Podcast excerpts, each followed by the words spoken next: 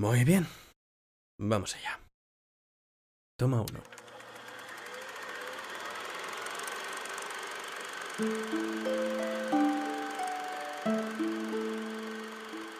El cine es, además, lenguaje. Lenguaje vivo. Un lenguaje que no estuviera en constante adaptación y crecimiento moriría. Por ello avanza, se enriquece, mira al pasado, busca futuro, enriqueciendo su propio lenguaje y el de la sociedad, acrecentando y mejorando así su propio lenguaje. El lenguaje del cine es interactivo, enriquecido por el avance imparable y vertiginoso de la nueva tecnología, por lo que se hace imprescindible en el debate social y se convierte en inexcusable vehículo de cultura. Enrique Martínez Salanova Sánchez. El cine. Otra ventana al mundo. No falla. Hemos hablado de canciones, hemos hablado de novelas, hemos hablado de historias en sí. Hoy nos toca hablar de películas, y nos encontramos con el mismo desafío al principio del podcast que con cada una de las otras entregas. ¿Cómo le explicas a alguien algo con lo que ha vivido siempre? Hace 10 años habríamos dicho que están por todas partes, que solo tenías que encender la tele y que el cine estaba abierto todos los días. Este último siglo, las películas han servido hasta como método para ligar y cortejar, desde una cita en el cine hasta el famoso Netflix and Chill. Hoy vivimos en mitad de una guerra entre las multiplataformas que se disputan el primer puesto en servicios de streaming. Ya de por sí es difícil imaginar una época sin Internet, sin ordenadores. Ahora toca imaginar una época sin cine, una época en la que el teatro era lo máximo a lo que podíamos aspirar. ¿Por qué es importante hablar de todo esto? Pues porque a día de hoy se infravalora la empatía temporal y la gente de nuestras generaciones no sabe de dónde vienen estas cosas. No podemos hablar de los Vengadores sin antes hablar de los hermanos Marx. No podemos asentir con la cabeza a vuestro lado y coincidir en que 1917 es una pasada de película, sin recordar que La Soga también lo fue en su día. Y para la gente a la que le gustan los clásicos, no podemos saltar a El Padrino e ignorar a Ciudadano Kane, porque es que una no existiría sin la otra. No habría stories de Instagram sin Charles Chaplin, no habría Mad Libs sin el Drácula de Tom Browning, y cuesta decirlo, pero a lo mejor no os habríais liado en aquella cita tu pareja y tú de no haber sido por los franceses. En realidad, puede que tus abuelos tampoco lo hubieran hecho. La primera vez en la historia que aparece el concepto de cine es en Francia, a finales del siglo XIX. Dos hermanos, Auguste y Louis Lumière, inventan un aparato capaz de tomar fotografías a una velocidad vertiginosa, así como un aparato que las proyecte en la pared, el cinematógrafo. Como filólogos, y por lo tanto, como frikis de la etimología, os traemos la muestra de hoy. La palabra cinematógrafo viene del griego, de las dos raíces kinema, movimiento, y grafein, grabar, escribir, o sea, sé, el que graba el movimiento. ¿Os acordáis de cuando se inventó Vine? ¿O TikTok? ¿Recordáis esa fase al principio en la que la gente simplemente experimentaba con lo que se podía hacer con estas apps? pues el cinematógrafo no fue una excepción. Los hermanos Lumière estaban tan pasmados con lo que acababan de inventar que lo que hicieron fue grabar unos clips de unos segundos, sin que aún se inventase la implementación del audio, y los mostraban en espectáculos por los que cobraban entrada. Oficialmente, el primer clip cinematográfico que vio la luz en este mundo fue la salida de los obreros de la fábrica Lumière. Un corto de poco más de un minuto en el que lo que se ve es exactamente eso, gente saliendo por la puerta de la fábrica Lumière. Este clip y nueve más del mismo calibre fueron estrenados el 28 de diciembre de 1895 en Lyon, Francia. Y no, no fue una inocentada. Mira, se acabó. No vamos a parafrasear la Wikipedia. Ya os sabéis más o menos la historia. Que si el cine mudo, que si estaba en blanco y negro, que si ahora le ponemos piano de fondo, que se viaja a la luna, Nosferatu, Frankenstein, luego Charles Chaplin, Buster Keaton, los hermanos Marx... Vamos a intentar hablar de cosas que no suena haber visto en cualquier portada de libros de cine de la FNAC, ¿vale? Hay una anécdota curiosa sobre el cine de la que nunca supe hasta que me puse a estudiar doblaje a nivel profesional. Veréis, ya por los años 20, cuando Hollywood se asentó como un referente cultural, Estados Unidos decidió mandar sus películas a Europa. Aparte del Reino Unido, con la ventaja de que su idioma también era el inglés, decidió mandarlas a España, Francia, Alemania e Italia. Al principio fue un rotundo fracaso, pues el bajo nivel de inglés de la población de todos estos países solo podía competir con su analfabetismo generalizado. En España, concretamente, aunque les pusieran subtítulos a las películas, daba igual. El porcentaje de la población que no sabía leer ni escribir era alarmante. Es aquí cuando Estados Unidos empieza a pensar en alguna otra manera de hacer que las películas fueran disfrutadas por los demás países desarrollados, a pesar de la irónica falta de desarrollo que suponía para ellos el que no supieran inglés. Y entonces hicieron algo que cuando me lo contaron me desencajó la mandíbula. Os presento la película Drácula, rodada en 1931 y dirigida por Todd Browning. Lo que hizo Hollywood fue rodar la película y, en base a esta, la rodaron entera otra vez, haciéndola exactamente igual, plano por plano. Música, escenario, localizaciones, props y vestuario, todo igual pero con un elenco de actores hispanos, así como los trabajadores del set. Lo único que variaba eran los actores y los créditos del final. De este modo tenían dos películas de Drácula, una para el público anglohablante y otra para el público de habla hispana. Lo mismo hicieron con el francés, el alemán y el italiano, la misma película en varios idiomas diferentes. Sin embargo, esto no se volvió a hacer por una razón muy simple, y sí, seguro que la habéis adivinado aparte de llevar cuatro veces más trabajo, es demasiado caro. Y entonces surgió una alternativa que nos ha acompañado hasta el día de hoy. El doblaje. Así que la próxima vez que oigáis a alguien decir que el doblaje es un invento franquista, por favor, sentíos libres de decirle que está equivocado. El doblaje nació en la Segunda República. Fue inventado como una herramienta para acercar el mundo de las películas al pueblo. Y no solo a través de las propias proyecciones en los cines de las grandes ciudades, sino también a través de las misiones pedagógicas, con las cuales se llevaban proyectores a los pueblos para mostrar cuadros y películas a los más pobres y aislados del país. Pero el doblaje, queridos oyentes, es una historia para otro día. Las películas no siempre han sido lo que conocemos hoy. Muchos pensarían que las películas simplemente se hacen poniendo una cámara y que la gente haga cosas delante de ella. Y hasta 1941 la verdad es que en gran parte tendrían cierta razón. Si analizamos detenidamente las películas de los hermanos Marx, lo cierto es que casi todas las escenas de estas ocurren justo así, hasta que llegó Ciudadano Kane. Si coges cualquier libro sobre cine, cualquiera, llegará un momento en el que se hable de Ciudadano Kane. Es el Noam Chomsky de las películas. ¿Y por qué? te preguntarás. No es más que otra película en blanco y negro de esas a las que a nadie más le importa salvo a los frikis del cine. Para eso estamos aquí y esta es posiblemente la parte que más me entusiasme de cada uno de nuestros programas, el explicar por qué debería importar esto. Cuando Orson Welles hizo Ciudadano Kane, empezó a jugar. Jugaba con lo que a día de hoy se consideran los parámetros y las destrezas que se aprecian en los largometrajes. Jugó con la perspectiva, con la composición, con los planos. Contaba cosas no solo a través del diálogo, sino a través de las imágenes. Jugaba con los planos desde arriba y desde abajo para mostrar las diferencias jerárquicas entre los personajes. Jugaba con la distancia y los distintos niveles de cercanía con respecto a la cámara para acompañar los mensajes que transmitían las escenas. En una de las primeras escenas de la película, se ve sutilmente a un niño jugar en la nieve a través de la ventana de la casa, mientras los personajes de su interior están teniendo una conversación. Esta escena es importante, pues la conversación que están teniendo los adultos trata precisamente sobre el niño que está ahí afuera. Ese niño es la razón que está detrás de esa escena. Literalmente. ¿Por qué tanto follón con un pequeño juego de imágenes? Pues porque aquí es donde empieza a asomar la cabeza no un bebé, sino un nuevo lenguaje. Sí que es cierto que no es la primera vez que lo vemos, pues la pintura ya jugaba con los elementos visuales.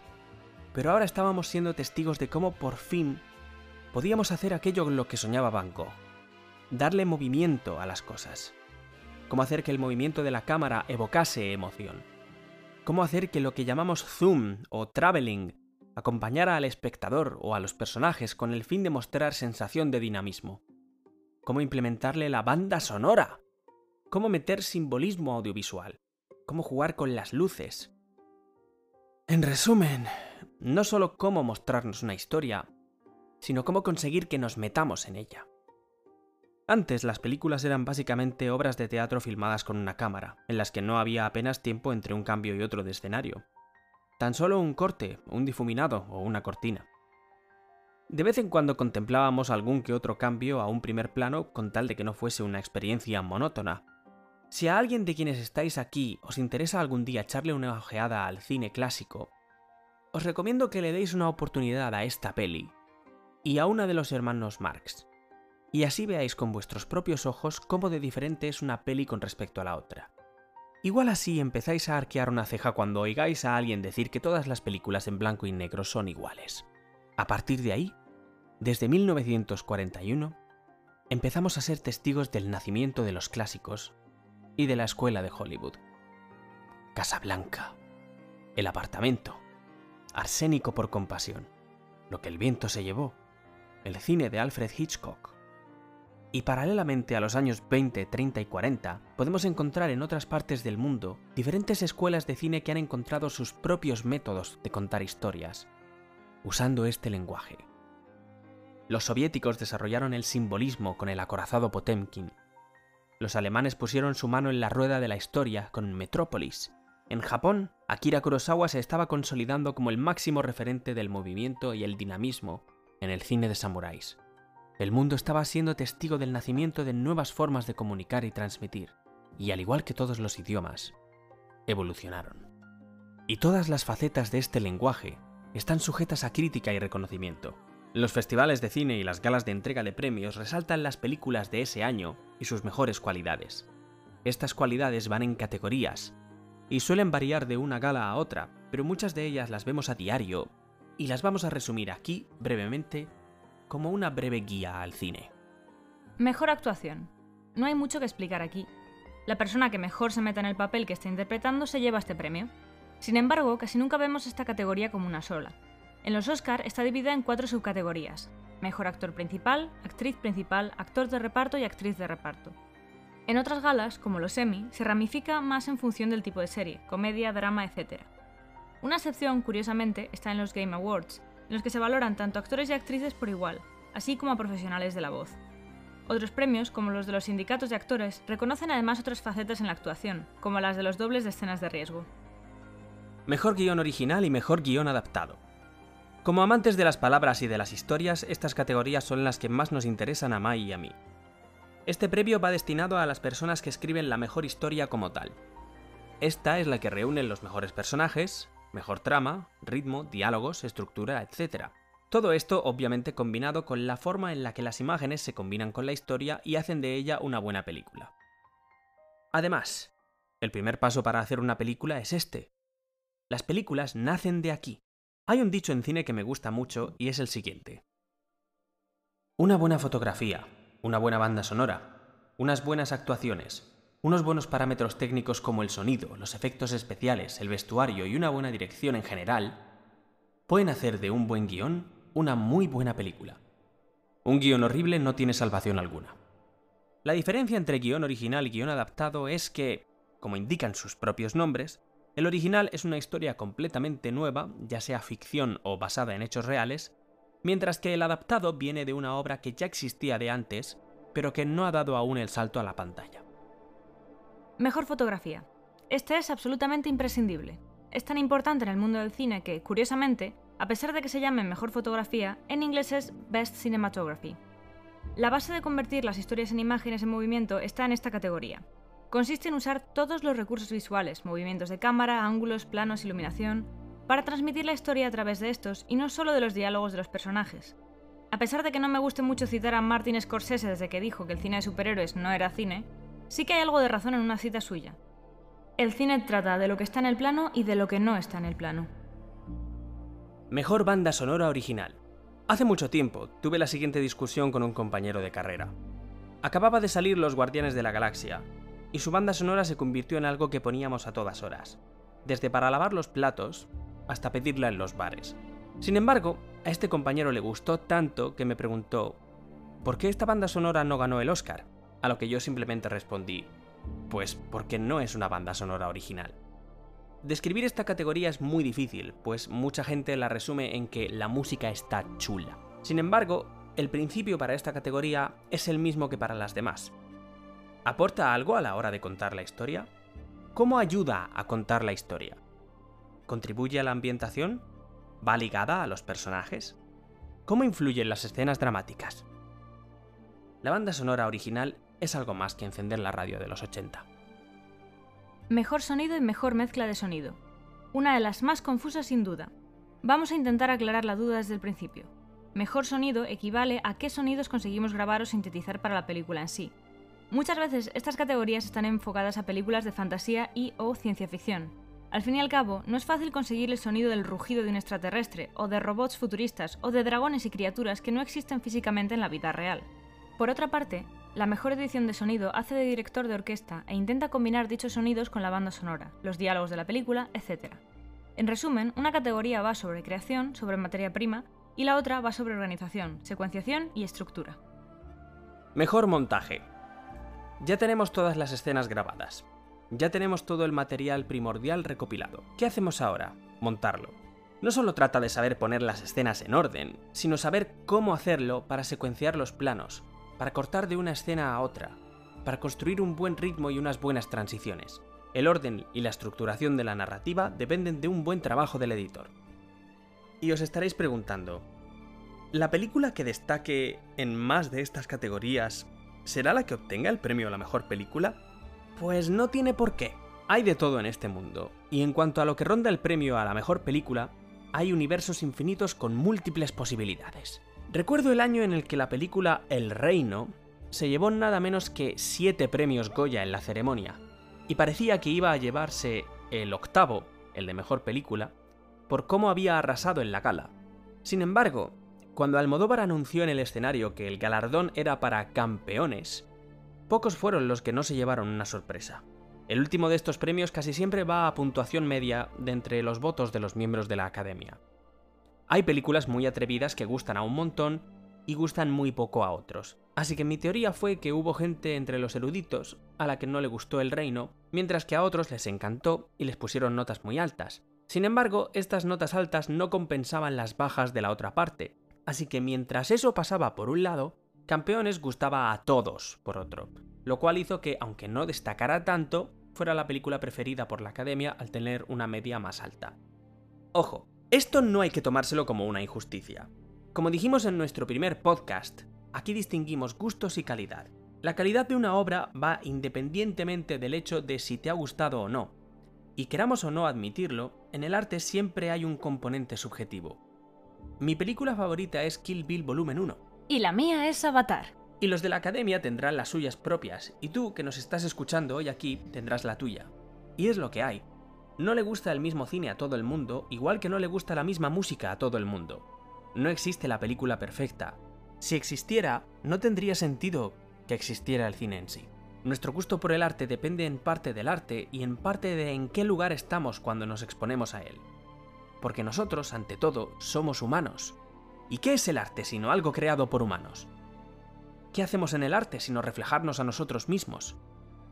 En este podcast nos consideramos fans acérrimos de las historias y de todos los modos de transmitirlas. Y conforme nos acercamos al presente, nos volvemos testigos de dos fenómenos que van de la mano. El primero es el crecimiento exponencial de la cantidad de libros y películas que inundan nuestra sociedad. El segundo, por desgracia, es la decadencia de la calidad de sus historias. No vamos a soltar los clichés que todo el mundo ha ido repitiendo a lo largo de las décadas con que el arte ya no es lo que era antes y que lo que había antes era mejor. A día de hoy seguimos recibiendo regalos que nos da el mundo y atesoramos tanto en nuestras estanterías como en estos podcasts. Y el pasado también está plagado de obras que tienen defectos a mansalva. El principal problema que vemos y que existe desde hace mucho es el afán capitalista de convertir el arte en un negocio, el analizar de una manera burda las historias para sacar de ellas los elementos que tienen más éxito e implementarlos artificialmente en otras obras, pensando que tendrán el mismo resultado. Vivimos en la era del fanservice la era de sentarse en una mesa redonda los fans y los directores y que los últimos les pregunten ¿qué queréis? y los fans respondan no lo sabemos, solo sabemos que esto nos gustó en esta serie o peli. Los directores se miran entre ellos y dicen vale, toman nota en sus libretas, apuntan fórmulas. El resultado es un Frankenstein de tropos y clichés. Si alguna vez os preguntáis por qué una serie empieza siendo muy buena y unas temporadas después acaba degenerando hasta el punto en que la cancelan, recordad este programa y este fragmento en concreto. Muchos libros de narrativa señalan este error de principiante para los que quieren dedicarse a escribir. A Juanito le gusta mucho el sexto sentido, así que se le ocurre que, sea lo que sea que ha pasado en el plot twist final, va a ponérselo a su historia. Va a marcarse un sexto sentido sin que sea el sexto sentido. Y todo acaba careciendo de sentido. Igual es muy cansino retomar este tema, pero con Juego de Tronos lleva pasando esto desde la temporada 5. La última temporada directamente parece incluso que ha sido hecha absolutamente con este sistema de fans y directores pactando cosas en una mesa. Sin soltar ningún spoiler aquí, por si acaso, en mi cabeza funciona de la siguiente manera. Hmm, se nos ha acabado el material que adaptar y ahora tenemos que crear nosotros el resto, y el propio Martin nos ha dejado escrito cuál tiene que ser el final. Sin embargo, ¿cómo llenamos estos episodios? Ya sé, vamos a matar a estos personajes. A estos no. Estos tienen que seguir vivos sea como sea, y aunque no tengan sentido, haremos que sobrevivan, porque hay que matarlos después de esta manera tan épica. Esta tiene que acabar con esta, porque es lo que el público lleva pidiendo desde que se encontraron. Pero esta en realidad está enamorado de esta otra. O bueno, ¿qué más da? Haremos que en el episodio siguiente, no mejor, haremos que en el propio final de este episodio se largue y se vaya con la otra, porque es lo que en realidad quiere hacer. Vaya, ¿tenemos que hacer este cambio? Pues solo nos quedan estas pocas horas de metraje. Será mejor que lo acortemos de esta manera. Señores, vecinos de Poniente, a todos les informamos que ha fallecido en nuestro pueblo la coherencia de la serie. Lo que está claro es que la autenticidad de una obra se pierde en cuanto deja de depender de lo que quiera transmitir el autor para convertirse en algo que quiere el público. El dicho o mueres como un héroe o vives lo suficiente como para haberte convertido en un villano se aplica muchísimo a las series y a las sagas de películas. Estamos en una época en la que se vuelve y se retoman sagas acabadas, o se crean continuaciones de películas porque la gente quiere y no porque sea necesario. Y muy pocas veces sale bien. Las secuelas de la película Karate Kid, la original del 84, igual no hacían tanta falta, pero no era consciente de cómo necesitábamos Cobra Kai en nuestras vidas. Otros remakes y reboots, por otro lado, bueno, Ah, tendréis que disculparnos si no ahondamos en el tema, pero si nos hubiéramos puesto a hablar de las versiones en live action de los clásicos de Disney, igual este podcast ni siquiera habría salido, puesto que Mai habría acabado tan cabreada que se habría cargado el portátil en el que grabamos. Confirmo. No, si al final Huxley va a tener razón. Queremos ficción, queremos emociones y las queremos ahora. Y no tiene por qué ir guiada por un buen desarrollo de personajes o una trama que cierre agujeros de guion, ni una forma alternativa de contar otra historia. No. Todo gira en torno al dinero. Y la industria del cine, la literatura, la música y otras destrezas eh, se ha convertido en una cadena de comida rápida que nos da más cantidad que calidad. Ya os digo, hay excepciones, pero por desgracia esta es la normalidad. Pero como hemos mencionado antes, no todo es así. El mundo sigue trayéndonos obras que pasarán a la historia en el buen sentido. Seguimos encontrando autores que traen historias genuinas y autores que se atreven a hacer adaptaciones que, en su curiosa medida, funcionan muy bien. Otras, aunque no funcionen del todo, tienen sus pros y sus contras. Hace poco vimos Raya y el último dragón, y la verdad es que nos gustó muchísimo. Yo por mi parte quitaría al bebé trabajando con monos porque me suena a comic relief super explotado que no se han molestado en hacer coherente dentro de lo que es el universo de la historia, pero... En fin, estas son las cosas que queremos comentar en nuestros análisis. Hablando de los cuales, la semana que viene vamos a empezar con nuestro primer análisis y si os interesa os animamos a que veáis la miniserie antes de escucharlo. Se titula Alias Grace, está en Netflix, es autoconclusiva y está basado en un libro de Margaret Atwood. Esperamos que os haya gustado este programa introductorio sobre el cine. Hay muchísimas cosas que se pueden aprender buscando análisis de escenas famosas de películas, pero sin que esto suponga un curso o una masterclass, os proponemos simplemente un ejercicio. La próxima vez que veáis por 58 vez vuestra película favorita, preguntaos cosas mientras la veis. ¿Funciona la música para acompañar la escena? ¿Ese personaje está bien interpretado? Es decir, ¿me lo creo? Y si es de animación, ¿está bien doblada? ¿Funcionan las imágenes tanto como los diálogos para contar la historia? ¿Se hace lenta? ¿Se acelera? ¿O va a buen ritmo? Ray Bradbury dijo una vez que para ser buen escritor hay que ver mucho cine, pero no solo cine del bueno. Lo que tienen las películas consideradas grandes obras del cine es que, además de funcionar muy bien, son muy misteriosas. En cambio, las películas que son malas... acabas notando por qué son malas. Las películas malas son una buena guía para decir, esto no lo voy a hacer yo en mi obra, ni esto, ni esto tampoco. Por eso he dicho que veáis vuestra peli favorita y no una peli que sea considerada una gran obra del séptimo arte. Hemos de ser críticos hasta con lo que más nos gusta, aunque sea precisamente eso, y sigue siendo una postura válida. Para resumir este último punto, os traemos un ejemplo muy claro. Nacho aquí ha visto la saga del padrino. Yo no, me duerme. Yo la vi y me gustó. Sin embargo, si me dieran a elegir 100 veces entre ver El Padrino y ver Shrek 2, las 100 veces elegiría Shrek 2. ¿Por qué? Pues porque el cine está para disfrutarlo. Así pues, con esto despedimos nuestro programa de hoy. Esperamos veros la semana que viene. Mientras tanto podéis seguirnos en YouTube, Evox, SoundCloud, Spotify y Google Podcast. Y esto es como vuestra postura para leer o ver series, lo que sea más cómodo para vosotros. Seguid viendo cine y disfrutando del arte. Seguid compartiéndolo con la gente que os importa. Y compartid nuestro podcast, ya que estáis. Sí, la verdad es que eso estaría guay. Gracias por volver a escucharnos. Esperamos volver a veros aquí de nuevo muy pronto. Hasta entonces, seguid esparciendo la semilla de la cultura. Desde las historias.